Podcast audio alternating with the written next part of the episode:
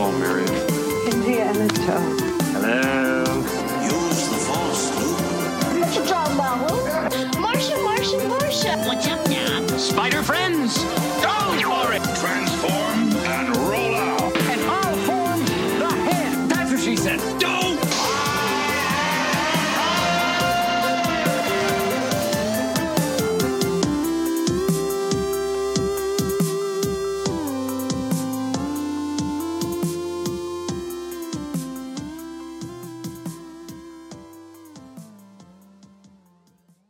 Hey, this is Jonathan. And this is Alan, and welcome to a special Nerd Me podcast. Jonathan, what are we talking about today?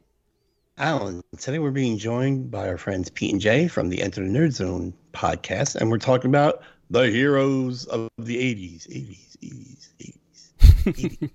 yeah, uh, we're, we're, we're taking our favorite heroes from 80s movies, and we're discussing them. Now, we, we each took two. We haven't told each other our choices, so there might have to be some quick thinking going on in case someone uses one of our guys um, that we've chosen. But yeah, we're going to talk about two each and just go from there and talk about the, the heroes from the movies that we loved in the 80s. Wow. Well, uh, welcome, gentlemen. How, how are you, Jay? I'm doing very well. And Mr. And how are you, gentlemen? Eh, You know, it's, it's been a long day. yeah, yeah. And Mr. Pete, you're doing all right? I am fantastic, but you're asking me to think on my feet. That's not going to happen. no, I I, want you even to think think off about. of my feet. I want you to think about your feet. Oh well, in that case, they're definitely my hero. Like- And, and This for is you the part of listeners, this is show where we exactly put- what every time the four of us get on. This is this is like the normal conversation. yeah, and this is the part of the show where we input the song "Hero" by Julio Iglesias or Enrique Iglesias. I can be your hero, baby. I could be your hero, baby. All right. All right. So, uh, hey, hey, uh, the the um, Nerd Zone, they're our guests. Would you would you like to start off with with your list? I could start off with one if you want me to. Okay. I was going to s- save this one for later, but I'll do it first. Great action hero of the 80s, especially in this movie. The actor, Mel Gibson. Martin Riggs from Lethal Weapon. Everybody thinks I'm suicidal, in which case I'm fucked and nobody wants to work with me. Or they think I'm faking a draw a psycho pension, in which case I'm fucked and nobody wants to work with me. Basically, I'm fucked. Good choice. That's the choice. Good Yeah. choice. Good choice. Well, I figured everybody else is going to take mine, so I go with a little bit more. No, he's not obscure. I mean, Lethal Weapons. There's four movies. I mean, granted they weren't all great, but uh, you know the first and the second movies were actually pretty good. And Well, um, again, I was gonna say I I seen all four, but I've never rewatched all four. So you'll have to help me. Does he? I know in the first one they present him as very mentally unstable. Does he get less unstable as the movie's going, or more unstable as the movie? no, I think he gets a little less. I mean, he's he's definitely a nut job in the first one. Right. Just for the fact that you know he's he's finally recovering from his, you know, because in the movies, spoiler alert, his wife gets killed, and after she gets killed, which we don't see in the movies, he really starts to lose his mind.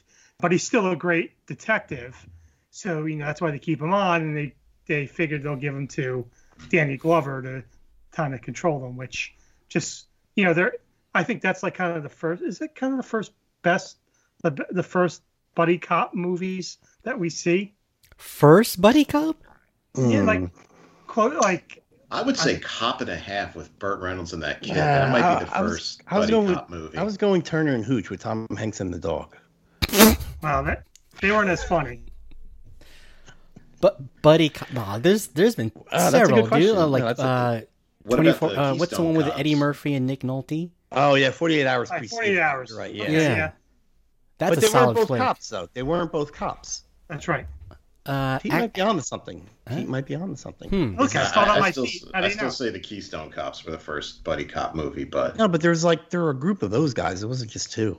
but they were all friends. Starsky You and Hutch. They work together. Work friends and friend friends are two totally different things. Yeah, Starsky don't and think- Hutch. There Chips, you go, Starsky and Hutch. Ponch that's and not a John. movie Wow, Not a look at. Alan. Look at Alan just shooting shells and shooting. not a movie there. TV show, not a movie. That's true.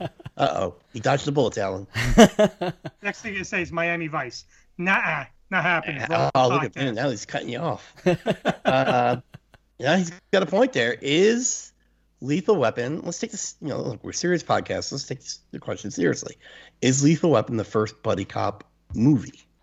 Is there anything in the '60s? You know, like stuff we didn't watch. Well, then we wouldn't know that, would we? A lot of cowboy buddy movies. Yeah. A lot of like so like you know kind of renegade cop like just thinking of Steve McQueen. I don't think Steve McQueen ever did like a quote unquote buddy cop movie. He's a loner, a rebel. I think Tango That's and right, Cash Daddy. came after this movie. Tango and Cash came after this. But they weren't really buddies though, so That's, That's true. They But were the They were why I like- frenemies. They're frenemies, yes. The reason why I picked uh, this movie, again, it was one of the first movies that I saw that I remember seeing with like, you know, cursing and Running scared in the movie theater. Running scared. Okay. Gregory Hines, Billy Crystal. And that came out before Lethal Weapon. I yeah, have it no was idea. like 83, 84. It, it was Scared's it, de- it was definitely an '80s flick. I don't remember what year it was in. Yeah, it was early 80s flick, yeah, because Yeah. it was like 83, 84. Okay. Running But- Scared was a movie, yeah. That's Well, Lethal solid. Weapon is definitely better than Scary. What? And, uh, no. Right, yes. yes. No. Yeah. Running Scared Billy was Crystal awesome. is not. Billy Running Crystal Scared was a is good movie, not yeah. a cop. No.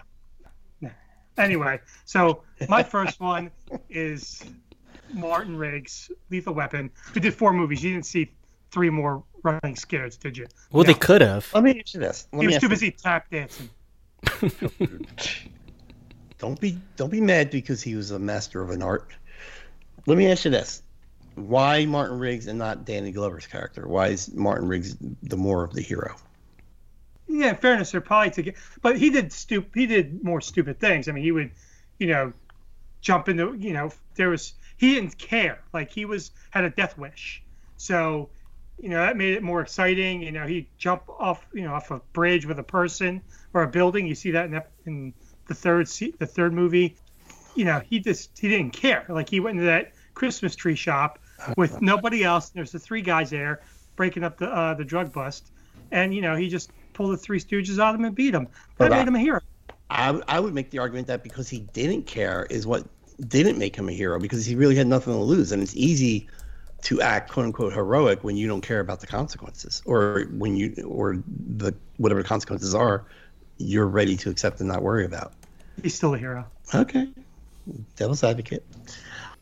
Yeah. Scared came out one year before Lethal Weapon. All right, so we don't even know when it was actually made. It's just when it was released. So this could have been Well, that's what we made got to go by.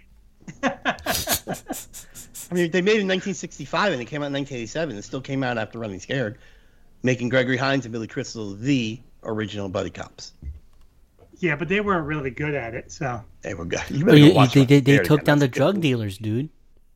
yeah, but uh, look at Martin Riggs and Lethal. They took down drug lords. They took down Gary Busey. Who could take down Gary Busey? That's a lot Nobody. of team. Motorcycle. Everybody, have you seen the movies? A wave took No. down Gary Busey. No, Gary. this Keanu was- Reeves took down Gary. this was before Gary Busey was crazy Gary Busey. This was like a different kind of crazy. The lack of a helmet took down. Gary. Aw. All right, that was too far. Too far. Yeah. This soon into the show, I went too far. One of those nights. Eh. All right, no, that's good. Martin Riggs. Very okay. Very cool. Lethal Weapon. Respect. Jay, Thank you. Alrighty, I'm up. So with my first pick, uh, my hero is uh, one of his quotes is often "It's all in the reflexes." That's Mr. Jack Burton from Big Trouble so- in Little China. When some wild-eyed eight-foot-tall maniac grabs your neck, taps the back of your favorite head up against a barroom wall, and he looks you crooked in the eye, and he asks if you've paid your dues. Well, you just stare that big sucker right back in the eye, and you remember what old Jack Burton always says at a time like that. Have you paid your dues, Jack? Yes, sir. The check is in the mail. good thing I made a list of twelve because I knew you guys were going to pick all my guys. Now, the reason that I chose Jack Burton is, I mean, I think we could all admit that he kind of bumbles into this situation. It's a situation he didn't really necessarily need to be into. He very easily could have gotten on the Pork Chop Express, ridden out of town, never given a second thought about it. Man, you just want this truck back. Well, I mean, that's it. But he could have gotten it back. He could have gotten out of town when things gotten crazy. He just could have said, "I have nothing to do with this." He could have left. And you know, compared to a lot of the other heroes and fighters, you know, uh, in Big Trouble in Little China, I mean, he's he's actually pretty inept. I mean, he kind of bumbles his way through everything. But the reason he's a hero is, like I said, he didn't need to be there, but he was there, and he had the heart of a hero. You know, he knew what he was up against. He was up against supernatural stuff, and he still went through it anyway. Really, again, just trying to get his truck back. He's not looking for anything else. To me, that's a hero, and it's Kurt Russell, and he had great hair. Okay, go ahead and debate that one. I, I can't argue the the great movie. hair. That's that is good hair. It is really good hair. I, I mean, freaking I would love say Big Trouble in Little China. Eh, That's a freaking awesome movie. I movie. love this movie. Yeah. Never saw it. Ah, You're killing me, dude. I yeah, it's, that, that is good that is that is sacrilegious. That is just sacrilegious. I mean, this is this is probably one of the this is one of my favorite '80s films. And Isn't there isn't there like a YouTube video where I think all Jack Burton does in the whole movie is just a- ask questions? Like Really? Everything he says is a question. No. I think it was something like that. What does he say the same word over and over again? I keep forgetting. Um, but yeah, Big Trouble in Little China is such a great movie, and Jack Burton. I mean, I was gonna say we should we could we could have done a whole show on Kurt Russell, and maybe we will at some point. But uh, yeah, Big Trouble in Little China. It's one of those movies that just kind of came out of nowhere, and it's funny. It's action packed. Uh, the characters are awesome. And- very very quotable. Yeah. um, John Carpenter film. I mean, I think John Carpenter is a highly highly underrated director. Mhm. and um, I mean, yeah, I mean, like I said, I, I think the reason I would uh, I would really classify Jack Burton as a hero is no special powers. Half the guys in this movie are doing kung fu.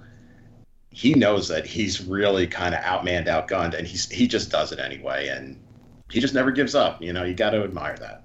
Well, the funny thing is that his his friend is is really it, within the movie is the actual hero because he's the one that wants to go after his future wife, and he's the one with all the fighting skills, and he's the one that keeps pushing Jack forward and like we have to do this, Jack. We have to go save the girls, and um, uh, yeah, it's it's a great, it's a really good movie. I mean, for an '80s flick, like what was big in the '80s, right? Fantasy action, and Mm-hmm. this was oozing with it, and kung fu. Absolutely. that is, is like the oh yeah, best when the three storms appear for the first time, come on. that was pretty badass. Yeah, the like, um, the gang fight in the alleyway. yeah. like that's that's just absolutely amazing it's yeah and i mean it was made on a shoestring budget and i don't remember any big hyper fanfare about it and i mean it's definitely a cult classic dare i say a hidden gem Oh, Dare, dare. Did you hear was that they're gonna redo this movie too with uh with Dwayne Dwayne Dwayne Johnson? I think. The Rock. Yeah. Yes. No, because he No, looks like a hero. no. Jack Burton did not look like a hero. Right. You Right. can't be the biggest star in Hollywood. You got to pick some dude, Timothy Chalamet or something like that. No, he'd be all. what well, but here's my thing why do we have to remake it there's Exactly. nothing wrong with the original i mean come up with an original idea there's, there's Because no Hollywood's not original. That's why. The special effects are better now. That's why. but are they i mean there's you know you, you see some films with with computer generated stuff and sometimes it's good sometimes it's not i mean this was practical effects that i feel still hold up today If if they were if you were in charge of redoing this movie, who would you who could you pick today to be Jack Burton? Chris Pratt. Who would i pick no i'd have to go with howie long I knew think. you mother. I, I would rehire Kurt Russell. He could still do it. Steve I Carell. think De-age him. Steve Carell. de-age him um Mark Hmm. Hamill. Uh, I don't know who's who's who's the uh, who's the big guys. How about that? Um, Kevin Hart. Ryan Reynolds. how about Pattinson? Is he being any good? Robert pattinson well we'll see we'll see how he does in the batman That's a good question. I don't know. I don't know that we know who all the, young kids are nowadays. Like, who's is Kurt Russell's son or is it Quaid's son in the boys? Quaid. quaid's Quaid's okay. I don't know if he'd be a good fit for that part. Kurt Russell. Oh, you know, Kurt Russell's son, I think, plays U.S. agent in the Falcon and Winter Soldier limited series. Mm. You know, maybe uh, Clint Eastwood's son, Scott Eastwood. Oh man, well, yeah, he was in Suicide Squad, right? Yes.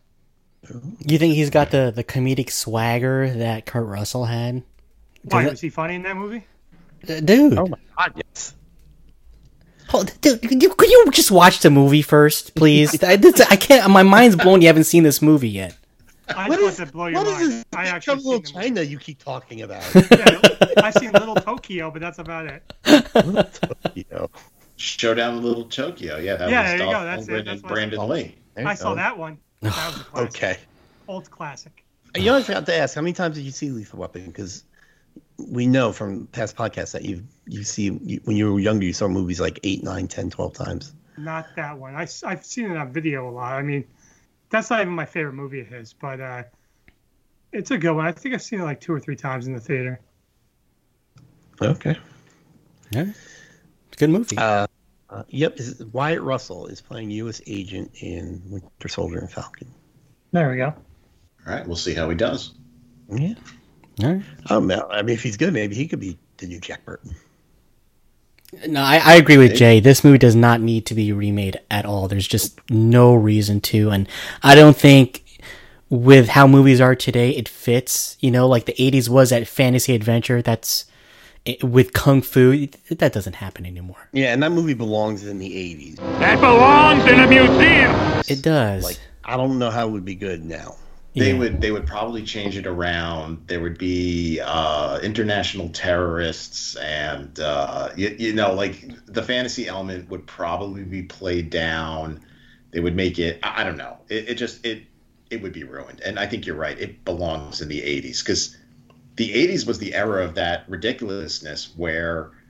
Okay, there's mysticism, there's kung fu gangs, but we just buy it and we're along for the ride. Nowadays, there would be a lot of you know skepticism about it.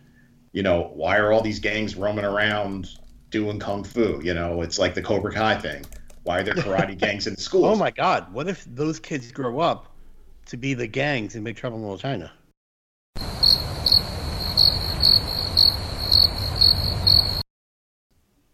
If that's what the world becomes? What if what if Cobra Kai takes place in? No, it can't. Send it to the internet. All right, my bad. You know, it'd be a cool movie if they did if they did like maybe a spin off of uh, Big Trouble with the with the three storms. Those are three cool characters that it's it's unfortunate that they're only in that one movie. That would be interesting. Yeah, wouldn't it? Well, Well, I I guess you remember could say Mortal later- Kombat. Yeah, I remember years later when I was playing Mortal Kombat. I'm like, oh my God, they got the Big Trouble in Little China guys in this. Yeah, it was Yeah. Raid. I didn't know they were based on Raiden. yeah. Yeah. All right. All right.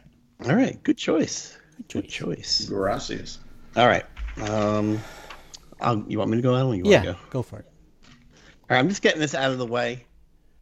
Just getting it out of the way because you know I'm going to do it just like we know Pete's going to pull from that certain time travel movie. That's not happening. That's okay. Mhm. It's got to be Luke Skywalker, man. I want to learn the ways of the Force and become a Jedi like my father. I mean, That's it's tough the to beat. quintes- it's a quintessential hero's journey, right? Yeah. And he comes, he becomes Luke Skywalker really in the 80s, in 1980s Empire Strikes Back, and 1983's Return of the Jedi. Uh, yeah, he's what I grew up looking up to, what I grew up thinking a hero was supposed to be. It's uh, his characterization is what I saw in all my favorite comic books. Um, you know, he's the same type of character as Peter Parker, as Captain America, as majority of X Men, without maybe the killing lust of Wolverine. Um, yeah, Luke Skywalker, you can't go wrong. Can't go Well, wrong I can it. definitely say this. I don't care what anyone says. Luke Luke Skywalker is Star Wars. I mean, he's he's he's like the for me the character that you think of when you think of Star Wars, and it's even J.J. Abrams said it. Like when they did uh, a Force Awakens, right, or the Force Awakens, he had to purposely take Luke out of that movie because how much magnetism went to him that he was just he was too big of a distraction for the movie, you know. So he had Yeah. to essentially take him out of the movie because he was too powerful of a character. And uh, yeah, if if I had more Luke Skywalker in Star Wars, I I'd be a happy camper. Like I really wish like the the the, the latest trilogy was more Luke. Right. than- than- well, there's. I mean, there's a reason the last episode of Mandalorian was trending all over the place uh, in December because of his five minute appearance, and, and it's what people have been wanting. It's what we thought we were going to get when they announced this new trilogy. You know, you you, talk about they had to take him out because he kind of overshadowed the newer people, but you know, you would think a smarter way to have done the trilogy is to just you know, have the first movie about the original three heroes where they were at and ushering in the newer generation and go from there. But whatever. But I- Luke, Luke is the model, and I think you guys can even agree to this too, is the model of what a hero should be. He kisses Right. his sister. He's okay. Uh, No, I think no, John. I think you're absolutely right. I mean, you know, he's he he comes out of nowhere, uh, humble beginnings, and you know, yeah, he really does go on that hero's journey of, of self discovery. And you know, when he finds out that the greatest villain out there, perhaps the greatest villain of the '80s, we shall say, Darth Vader is his father.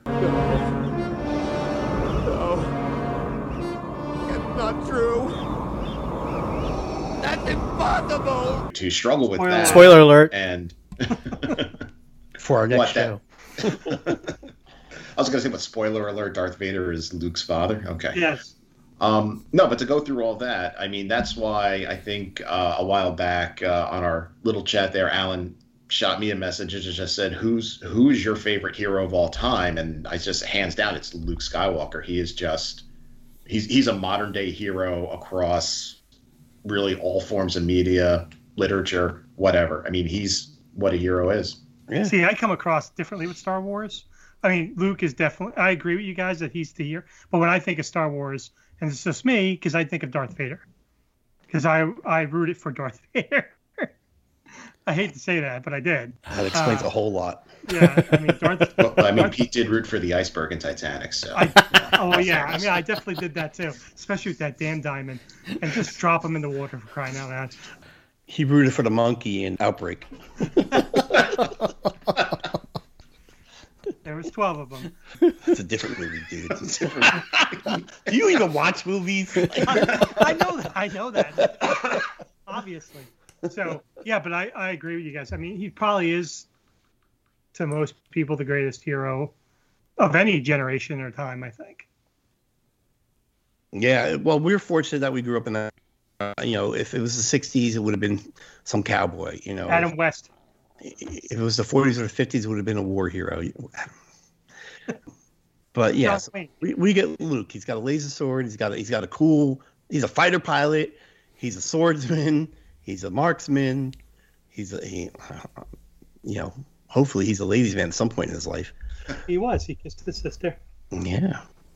And if you're talking about like one of the greatest trilogies in movie history, he's that one character where we get to see him grow in three movies. Also, you know, mm-hmm. like you get that novice Luke, and then in Empire, he's like developing his powers, and then he mm-hmm. confronts the greatest evil the like the, the universe has ever seen, and so you actually get to see his growth through through the three movies. So it's it's you don't get that a lot of times.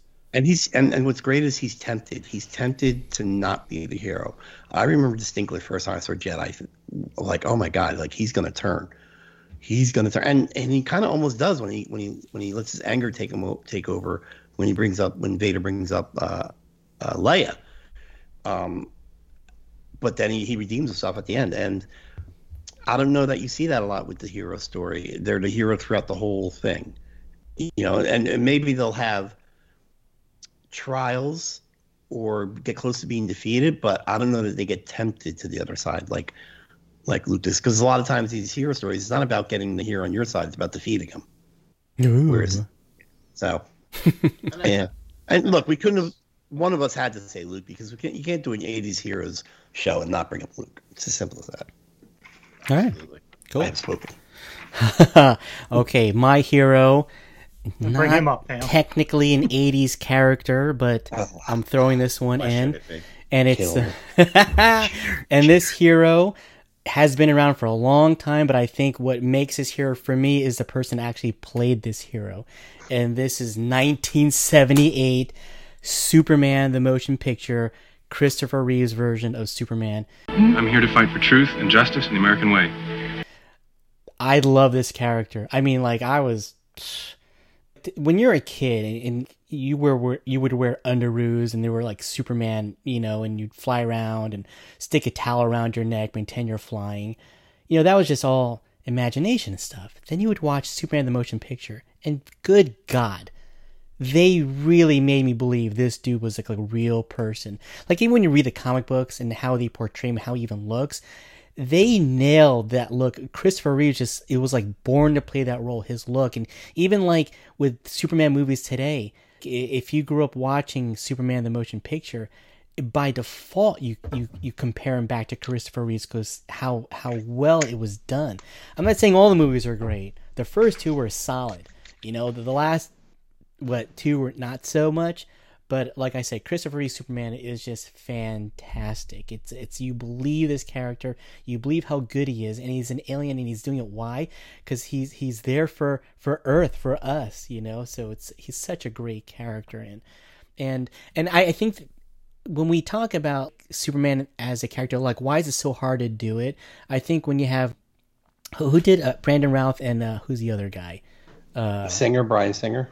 Are you talking about the director? Or no, no, no, the Henry, actor. Henry Cavill. Yeah. Henry Cavill. What's so difficult about him is that they make him too powerful. You know, like mm. he's so fast, blink of an eye, he's there. Where Chris Reeve Superman, he was fast, but he he seemed like more real to me. I think you know he seemed a little bit more flawed. He wasn't like this enormous, like unstoppable thing. Where uh, right now it's like our the, the current Superman. He, they were all trying to take down um who is the bad guy in Justice League? Steppenwolf. Step. It took the whole JLA and they couldn't put a dent in him until Superman came around. You know, and he just solved everything. And uh, I, I like Christopher Reeve's Superman because he wasn't so so powerful, just just good enough, and he's such a wonderful character. I like the I, second movie better. Sorry, it's Jay. good. No, it's okay. that's a solid flick too. Yeah, but it's that's a great pick. Sorry, Jay. Guys. No, I was going to say uh, what I also like about the Christopher Reeve portrayal is the fact that I feel well Brandon Routh's kind of did this too, but with the newer version, it's like he's not even really trying to hide who he is. Like Clark Kent is very secondary, and you know you want to talk about a hero. Superman is is really you know if it's Christopher Reeve, if it's Henry Cavill, is the most powerful character, you know in that in that movie on that and the fact that Christopher Reeve hides it so well as this meek, mild guy when he could really, he could easily get the girl and impress her with feats of strength and this and that. You know, being that hero, being able to disguise himself like that. I mean, that's why I think Christopher Reeves's Superman is is more appealing to me than some of the other versions. Yeah, agreed. Yeah, I think f- for being, it, it's kind of I don't know if it's irony or not. We'll have to ask Alanis Morissette. But it's kind of ironic that Superman Superman was the first superhero, you know, back in 1939ish. And in regards to modern movies, Superman was the first one to really hit it big. And I, I feel that he embodied what it meant to be a superhero, like Christopher Reeve's portrayal. And it's it's just the way he was as an actor because we've seen a lot of people try to be Superman afterwards. And Some did a decent job, some not so so good. But he understood the character the best, and I think he brought that to screen. He brought that that earnestness, that you know, he, he that believability, uh, you know, that this guy could exist in, in, the world we live in. And you know, Superman two is good, and and if you look think about Superman three and four, not great movies. But he's, he's probably the best thing in, in both Superman three and four.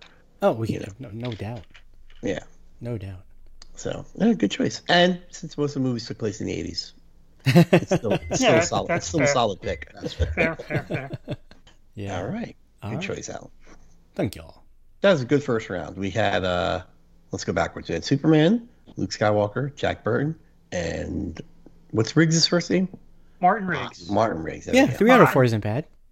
Oh, snap. Yeah, that, that escape from guy is bad, and Escape Superman's from- horrible too. Wrong movie. Whatever. Oh, he did the Escape from Alcatraz movie, right? Was He it? did, yes. Escape from Alcatraz movie. Uh, yeah, I know. what you He played Cobra Plissken. He played Cobra Kai. Okay, uh, Pete. Speaking of uh, Cobra Kai, Pete, it's your turn. Okay, I'm gonna go with someone that you don't think I'm gonna pick, Oh. but I'm gonna go with Michael Keaton as Batman in '89. I want you to do me a favor. I want you to tell all your friends about me. Batman. Okay. Batman, best Batman portrayed in the in the movie, second only to one guy. In 1966, they did a movie called Batman '66. But yes, so Bat I, that was kind of like the first movie I saw that I, I'm like, it was really like the first superhero movie, right? That I really remember watching and seeing. And I just thought Michael Keaton did a great job as Batman. And Batman is probably the greatest hero, second only to Flash. So, I, I will say it's, it's a good choice, and I will say with Batman, the movie Batman, that was the first because I was too young for the hype of Star. Well, not Star Wars, but Empire and Jedi. Batman 1989 was the first movie I remember how hyped everybody was up until the premiere of this. I saw it opening night. I had to wait in line. The the, the theater was packed. Like it was the, the first event movie I can remember. You know, there were obviously good movies, great summer movies that came out before it, but Batman was like this huge event movie. And I rem- remember when the first poster came out, it was just the bat symbol. And we were, you know, I remember talking about it in school. We were all going crazy in school, and oh my god, this looks awesome. Blah blah blah. I remember the controversy of Michael Keaton being cast, like, oh, that's Mr. Mom. How's he going to be Batman? Um, just, uh, just a great movie. Uh, and you know, Alan, we talked about, we did a show on Batman '89, and you know, we, we kind of figured out it's more of a Joker story, right? It's more, Mhm. it's a Batman story. Um, but yeah, it's, it's it's it's a good movie. I saw that movie. I stood in line for an hour and a half with my cousin to see that movie the first time. Yeah. And then I saw it again. I think I saw that seven times in the movie theater. Wow. Wow. Yeah.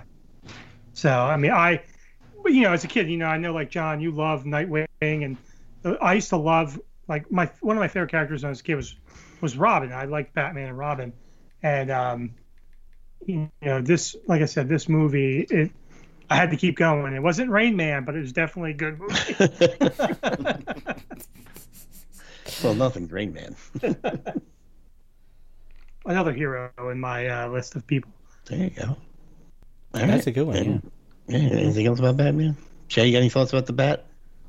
Well, I think you guys really said it all. I mean, this this was definitely probably one of the big franchise movies uh, of of the '80s. All the hype and everything. I mean, granted, earlier in the '80s we had the Star Wars trilogy, which had a lot of anticipation. But uh, Michael Keaton is probably one of one of my favorite Batmans. So yeah, I think it's a great pick. We did a show on that, Jay. Do you remember who we picked as our favorite Batman? Was it Michael Keaton? It, it turned out to be Michael Keaton. Absolutely. I thought so. Well, there you go. Do you still feel that way? You you think Michael Keaton's the best Batman?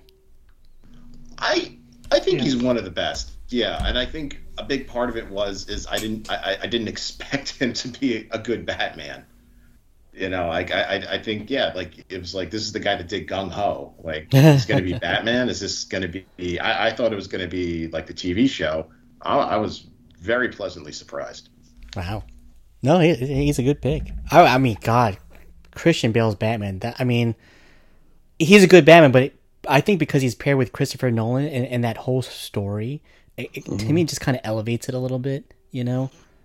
I think. Well, I think Christopher. Uh, I'm sorry. Um, yeah. Well, I think the Christopher Nolan Batman is probably more physically what we think of a Batman, like with the action and everything. But Michael Keaton's Batman, I, I kind of liked his dark, brooding Bruce Wayne, which is a big part of that character as well.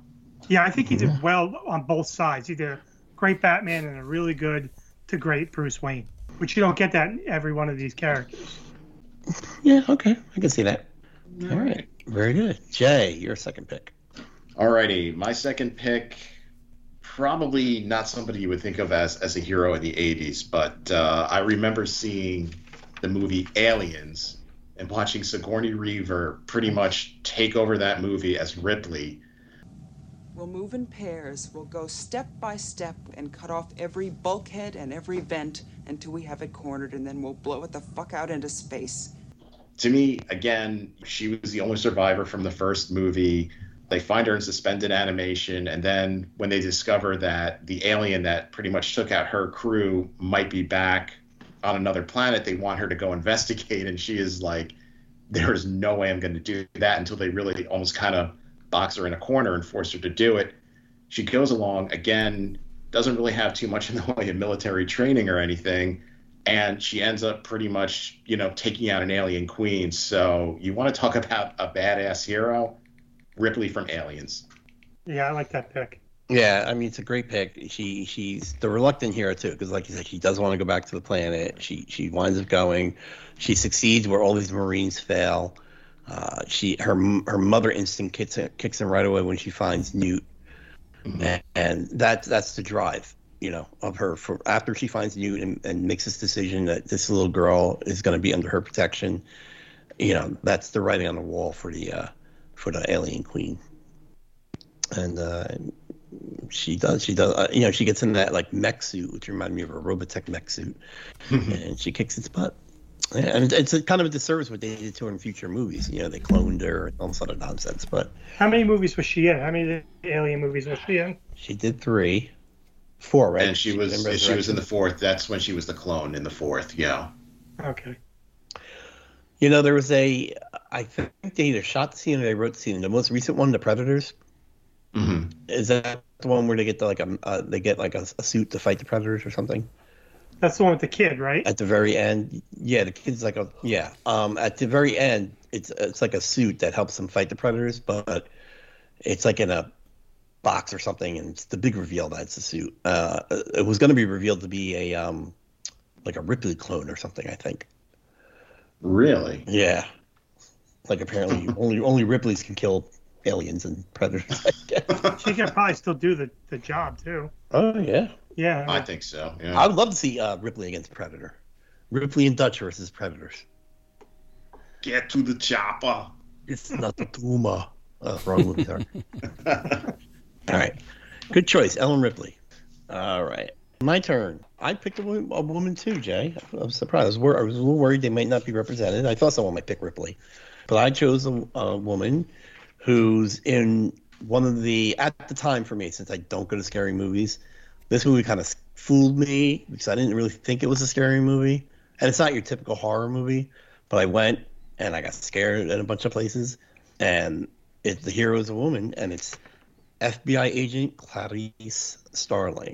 Oh, oh, oh, oh. He's in his 30s or 40s. He's got real physical strength combined with an older man's uh, self control. He's, he's cautious, precise. He's making himself a woman's suit, Mr. Crawford, out of real women. And he, and he can sew this guy. He's, he's very skilled. He's a tailor or a dressmaker. Starling. Or, that's why they're all so big. He has to keep them alive so he can starve them a while so that he can loosen their Starling. skin. And... Is that Are the lambs still crying, Clarice? Uh, I couldn't yeah, watch but- the movie. It scared me. yeah, so you have this rookie FBI agent with her thick and maybe some say overused West Virginian accent, uh, sent to go help track down, uh, go talk to the infamous Hannibal the Cannibal Lecter, master uh, psychiatrist, psychologist, and eater of humans, um, to to get information on how to catch the other serial killer, Buffalo Bill. And not only does she go toe to toe with uh, Dr. Lecter and get and find out the information she needs, but she even goes alone to Buffalo Bill's house in the dark and uh, gets him.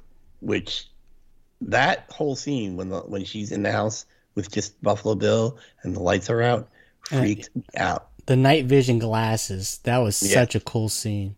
Yeah. And and and the fear the fear that jodie foster had i mean Absolutely. i that would be me like in the dark with a totally insane person i mean the fear that she showed but the fact that she did it i mean she could have ran out of the house called for backup whatever but she knew what she had to do Yeah, and I just I think it's uh it's it's one of those situations where she's and granted she's an FBI agent, so you, you tend to have to be more heroic than maybe us in our regular regular everyday lives, but uh, it's really just a, a, a normal person doing their job and being thrown into these circumstances um, where you know a lot of people might have even expected her to fail as a rookie, as a female agent. Um, but she rises to the occasion, and she even and the fact that she goes toe to toe with with um, Hannibal Lecter, who's constantly trying to manipulate her.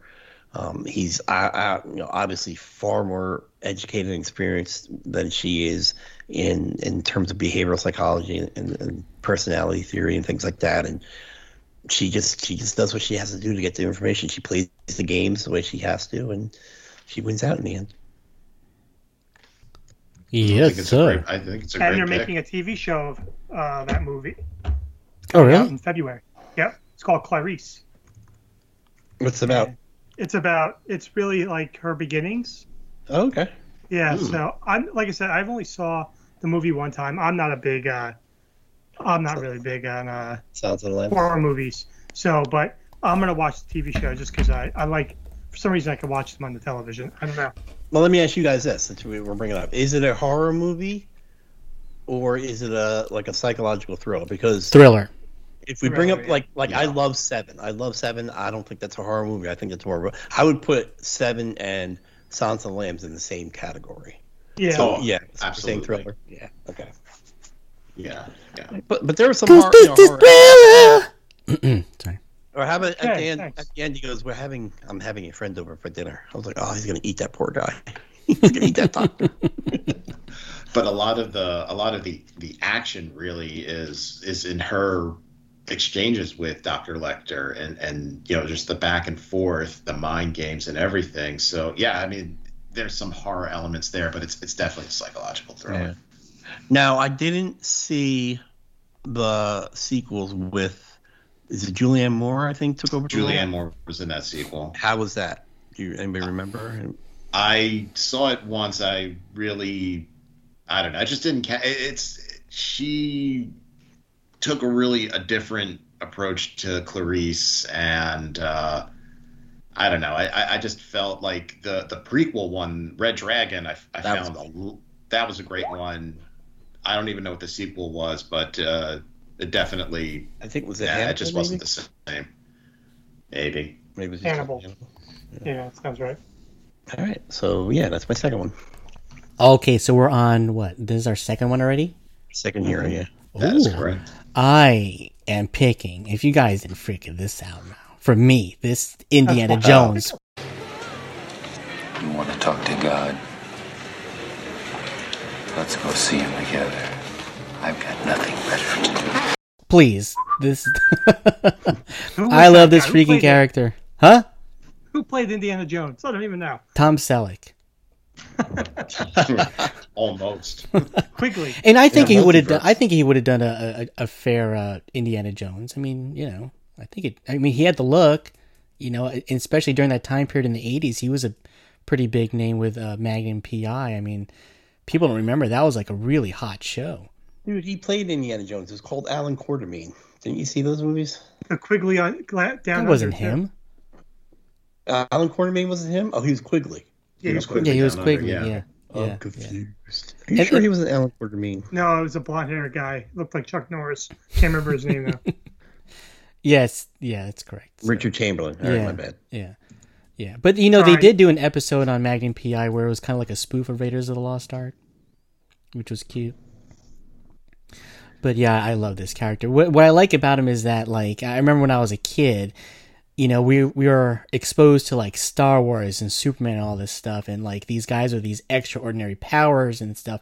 And Indiana Jones is just one of those guys where, dude, anyone could be him. You know, I mean, he was every every kind of guy, kind of hero. He didn't have any superpowers. He just uh, was a, a teacher, and uh, he liked what he does, and uh, and they went on adventures. How cool is that? You know. What I what I really loved about it is the reason I went to see it. I was like, "Wow, Han Solo is going to be in a movie," and in five minutes, I completely forgot who Han Solo was because here's a new hero for me in, in Indiana Jones. He does have a lot of movies, but my favorite of, the, of that group is The Last Crusade.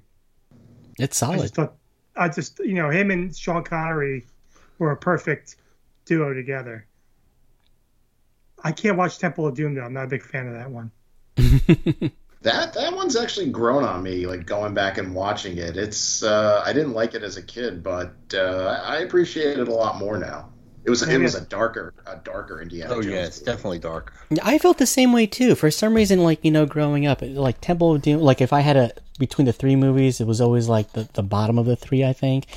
And uh, I don't know why, but for some reason, Temple of Doom is like really grown on me, and and I think it, I definitely have an appreciation of it now. Like when you're looking back, like when people are making movies today, that it's really easy to repeat the same formula over and over again and to see Mhm. like Raiders be so successful and they say, okay, you know, we're gonna do another movie and we're we're gonna do something completely different. And I thought that was that's pretty ballsy for for like production companies and people investing money in the character and like, okay, well, And where's Marion? Wh- What was that? What? No, and for a sequel, because usually when you make a sequel, you want it to be as much as like the first one as possible because everybody loved the first one. Yeah, yeah. And so they went in an entirely different direction and it is darker and uh but you know, I would definitely say in Temple it just seems because it was darker there was more at stake, I think, because Indy does kind of lose kind of like three quarters in, into the movie where Mola Ram actually does capture him and, and, and all that stuff. And, uh, you know, Raiders and, and Last Crusade, you never really felt Indy was in that much harm. So he, he gets yeah, uh, well, I think what they did with part two also is it's not a, it's less of a kids movie than the other two, and we were kids, and that's probably why I only saw it once until fairly recently, and after rewatching it, I enjoyed it a lot more than because I remember seeing it first time back in the day. I was like, yeah, I don't like this one, and I kind of left it, I left it alone after that. But after rewatching it, you know, within the past five years. I was like, okay, this is better. It's still some of the stuff is still shocking to me, like when they eat all that disgusting food and pulling out people's hearts and stuff like that. I was like, holy crap, I can't believe this is a kids movie. But yeah, I watched so- it on Instagram again. Oh, well, that was definitely made for kids. that, that version was made by kids or for kids. I mean, No, but uh, Alan, you're I know you're the Indiana Jones uh, master here. Temple of Doom is supposedly time frame wise after the other two movies, right? before it actually takes place one year before Raiders. Oh, it does. Okay, gotcha. Yeah. And I, I think they just did it by design because they didn't have, in doing that, they don't have to explain where's Marion. They don't Right, have to go back sense. to using the Nazis as the bad guys and stuff. So it's just something different. Yeah, Def- definitely, that's that's my one thing with Temple of Doom is no Marion, and I don't, I don't even know who she was, the one that replaced her. Don't oh, even Oh. God! If you if you if I Oh, can like Kate digitally Capshaw. remove Willie Scott from that movie, Willie, oh my that's god! right. But I first do of all, it. Spielberg's got enough money to put a head out on all of us. So let's, that's right. man. I love this movie life. so much. It's my favorite. Kate Capshaw's the best leading lady ever. See, but if he sends hitmen's a- after us, they won't have guns; they'll have walkie-talkies. They were digitally replaced, so we're okay. that's true. Okay, say whatever you want about Kate Capshaw. I'm sorry, Mrs. Spielberg. Keep talking about Mrs. Spielberg. Yeah, and talk about like her marrying like one of the greatest directors. D- did she do anything after that in movies? I don't think so. I mean, She- I remember her. She was in Space Camp, eh, you know, before Temple. That's So I love Space Camp. yeah. I don't. I really don't remember anything else after that. Yeah, I don't know. I mean, she'll pop up here and there. I think in like a TV role or whatever. But she's like the the woman that married um, like his fifth wife, uh, Cameron, James Cameron's the the daughter from Titanic wound up marrying him. Oh yeah, or even like um like Phoebe Cates, right? Remember she Oh, she married? totally disappeared, Yeah, yeah. she totally disappeared after she got married. Hmm. Too bad. Yep. Princess Caraboo. All right. Anything else? Are we gonna do obscure characters or, or heroes or or you want to do that if we make it quick? What's that? Obscure heroes. If you want to just name one obscure hero. Okay, so let's do this. You have two minutes to tell us your obs- your dark horse hero pick and why they're a hero. Two minutes. Pete. Okay, someone else go first. Jay.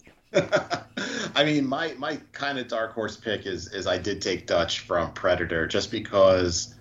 I mean, I, I don't know how much of a hero he really was. I mean, yeah, he fought the Predator, he beat the Predator, but I mean, I really picked him because it's Arnold, it's big guns, it's explosions, and uh, you know, get to the chopper. He's badass, man. He just took on the Predator mano y mano. That's amazing what he did. Yeah, and he figured out how he tracked and everything. He muddled himself up. Yeah. Yeah. I'm here. Kill me. Do it. All right, good one, didn't know Pepe Le Pew was in that movie. I can go now if anybody wants me to. Your jealousy is way too apparent. All right.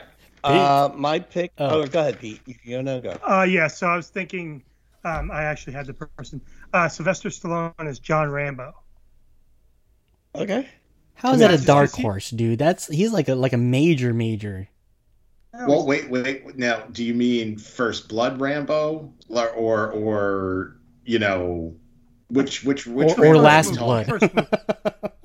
Last first- blood. The la- oh, the yeah, the, they were all good movies. Uh, the first one because uh, at the time, you know, they built that character up through that movie. I mean, the guy, it, I just liked his character. I just thought he was a good character.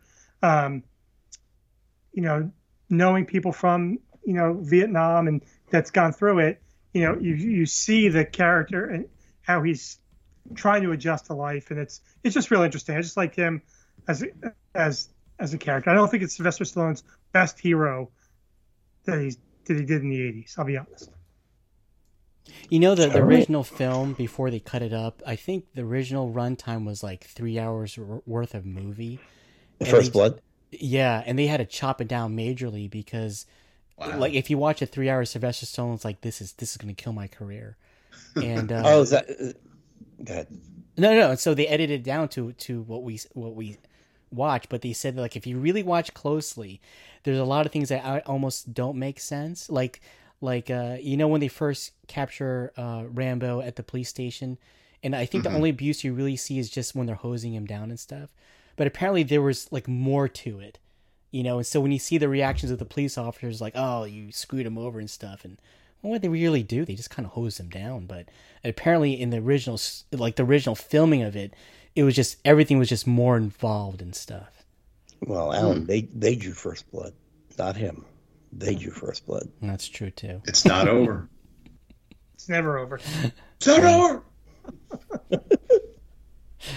All right, great. That's a good pick.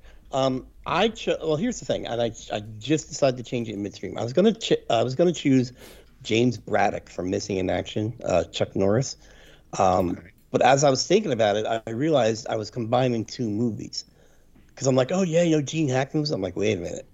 So I really want to change my pick to uh, Colonel Rhodes, played by Gene Hackman in Uncommon Valor, which is about uh, a Vietnam veteran, the colonel, who puts together a team. No, I think they're civilians still uh, at this point, and he puts together a team. And you know, part of the movie is they train in the states and stuff like that.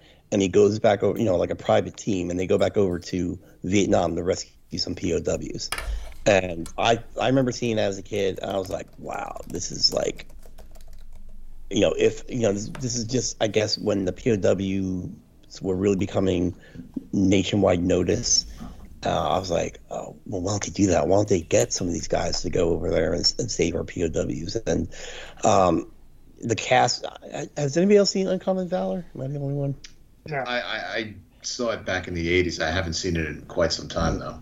No, I'm not saying this is a, an awesome movie or anything like that. I'm just thinking in terms of being a hero, this guy was it. It was very selfless what he was doing, getting the team together, risking their lives, and it was more realistic than because Missing in Action, the first one was kind of okay, but after that they kind of leaned into the Rambo thing with unlimited ammo, blowing people up with arrows, that kind of thing.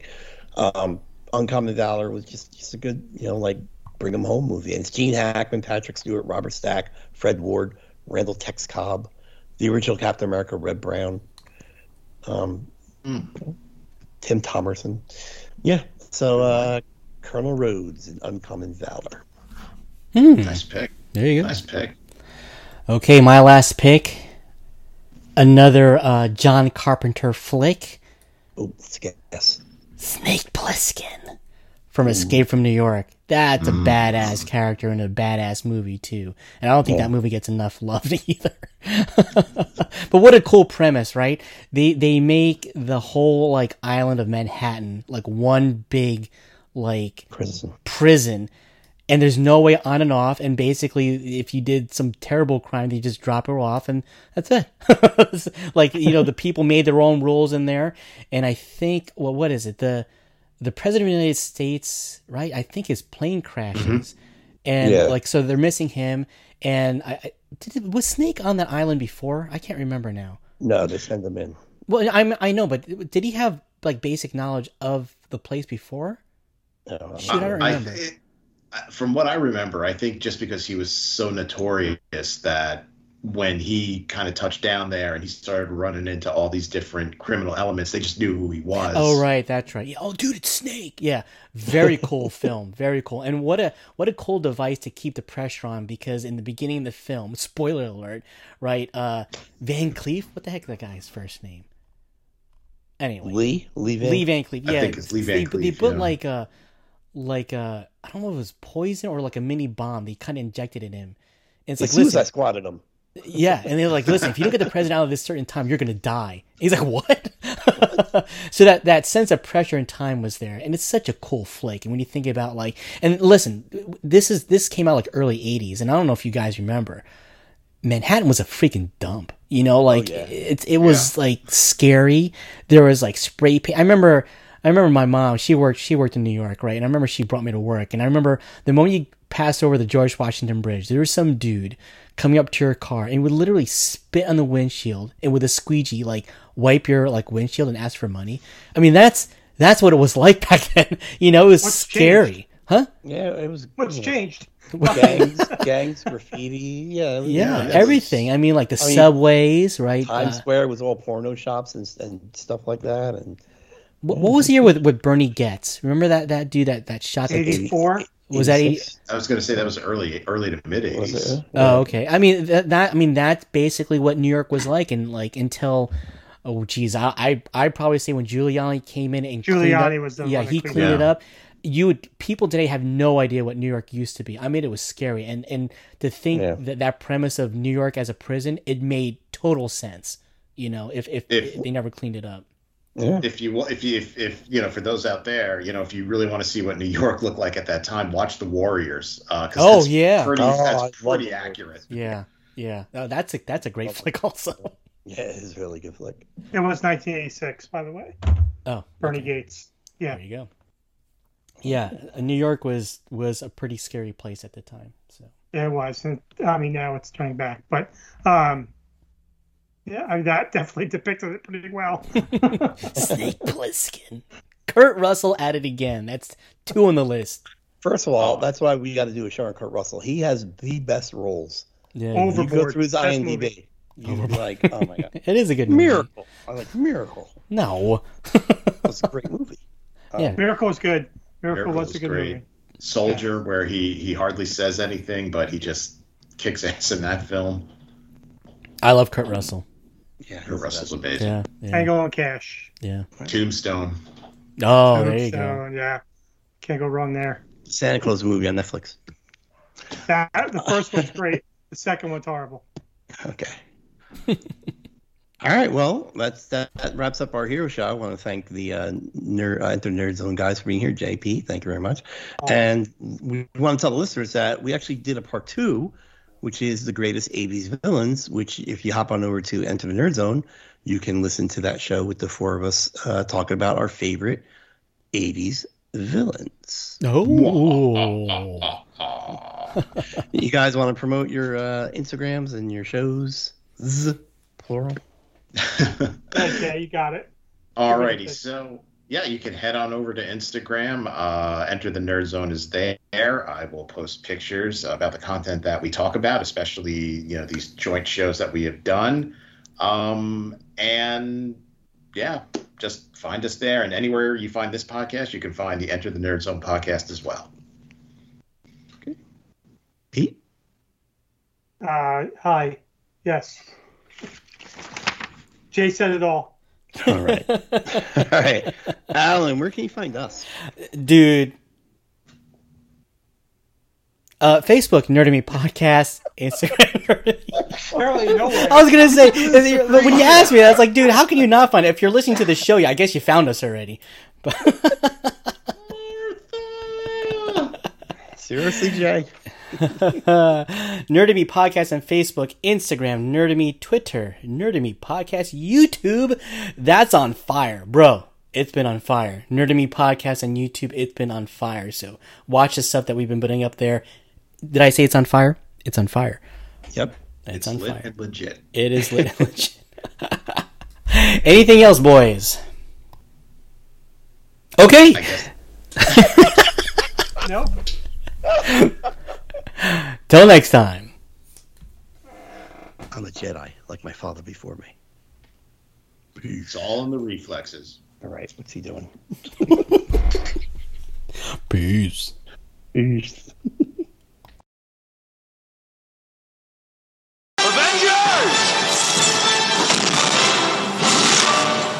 Assemble.